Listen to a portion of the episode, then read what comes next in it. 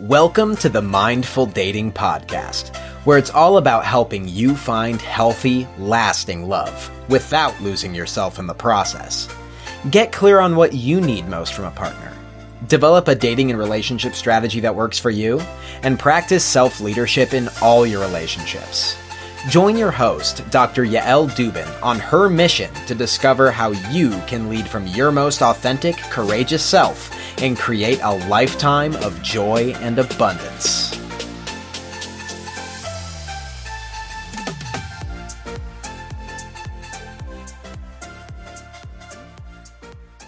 Hello, happy Thursday. I hope you are all doing well. We are now into the second month of 2023, and I'm old enough to remember when 2023 sounded like a time in the distant future that could never really happen. But here we are. February 2nd, 2023. Happy birthday to all of you whose birthday it is. I have some people special to me out there in Facebook world are having birthdays today. So happy birthday. It's great to be here live with all of you.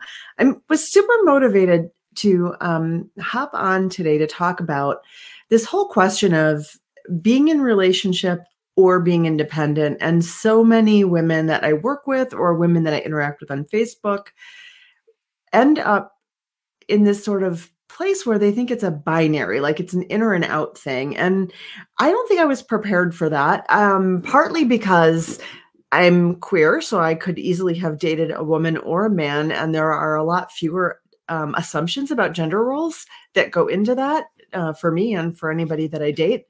But I think I I wasn't prepared for it because I honestly don't think it's an either or choice. And in fact, I think a healthy relationship requires you to be a little bit separate. And I so I get asked this question a lot and I'll I'll pose, you know, some questions on Facebook like, "Oh, how could it be cool to grow with a partner?" And you know, the reason I ask that question is because my my deep belief about about marriage or committed relationships is that the primary benefit of making that commitment to another person is that the stuck points that you're likely to hit are areas where you need to grow or areas where they need to grow. No, they're just areas where you need to grow. I mean, if they need to grow and they're not growing, then you need to grow by moving on. But those stuck points, when you make that commitment to be with another person, really kind of through thick and thin, and both of you are in it as a team, and you hit a regrettable incident, or you hit a stuck point, or you hit an area where you're having a lot of conflict, there's an invitation there to grow hugely to overcome like your own because it's really it's always like your own stuff that's creating a relationship problem.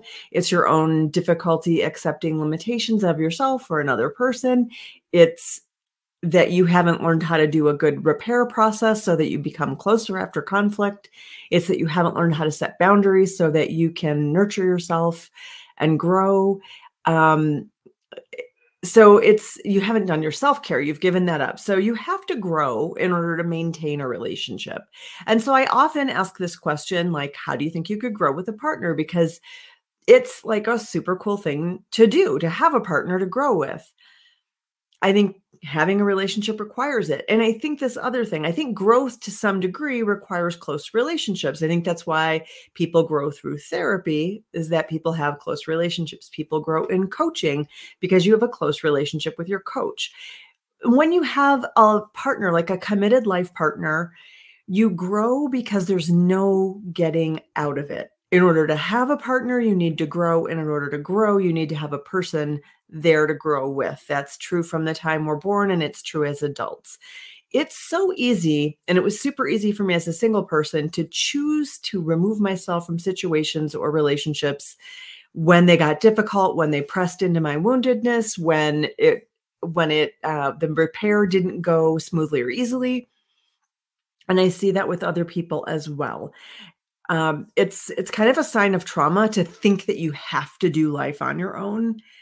It's also a sign of difficult relationships or relationship challenges in your history. If you think, well, if I have a partner, then I don't get to do it on my own, or I'm no longer responsible, or I'm no longer independent. In fact, your relationship will benefit greatly by retaining your independence, by knowing that you still have to do your self care That's where it all begins and ends is with caring for yourself.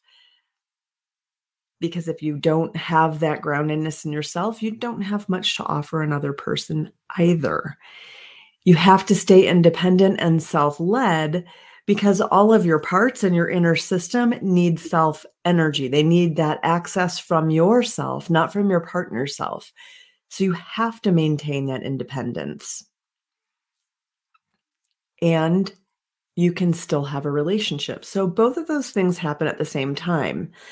So, what I'm talking about is having a self led relationship where you're grounded in self, where you're in your creative, resourceful, whole place you're connected, you're compassionate, you're clear, you're confident, and you're courageous.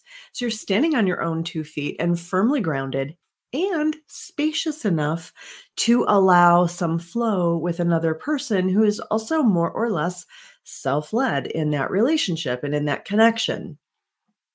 So when people bring up to me oh i don't know how to do this. I'm i've become so independent. I don't know how to let someone in I encourage them to get even just a little more independent because you don't have to give up who you really are. You don't have to give up standing on your own two feet. You don't have to give up self care. You don't have to give any of that up to have a relationship. In fact, you need to do it just a little bit more. So I know this was a super quick video today or super quick post, but I did just want to hop on and say that like a little bit about how I see these things as kind of going hand in hand and together. Um, I also want to let you know that I do have a new um, on this whole topic, I do have a new little training out, a PDF on five keys to finding lasting love without losing yourself in the process. Because it's super important for me that any client or potential client knows that what I'm about as a dating coach is not giving yourself up so that you can have a partner, but actually finding yourself so that you can find the right partner who's going to create an amazing life with you. So, would love to give you that um, PDF. If you want that, just put interested or comment in the post below and um, I will send that on over to you in a direct message. Take care. Bye. Thank you for listening to Mindful Dating with your host, Dr. Yael Dubin. If you're ready to shake up your dating routine and transform your approach to relationships, go to BechiraCoaching.com where you can sign up for our newsletter, pick up your free digital copy of Five Keys to Finding Lasting Love, and even schedule a free call with Yael now. Bechira Coaching is on Facebook and Instagram. Stay up to date with our programs, literature, and watch live sessions with Dr. Dubin. Links will be included in the show notes. Tune in next week when we'll share more about how you can find lasting love without losing yourself in the process.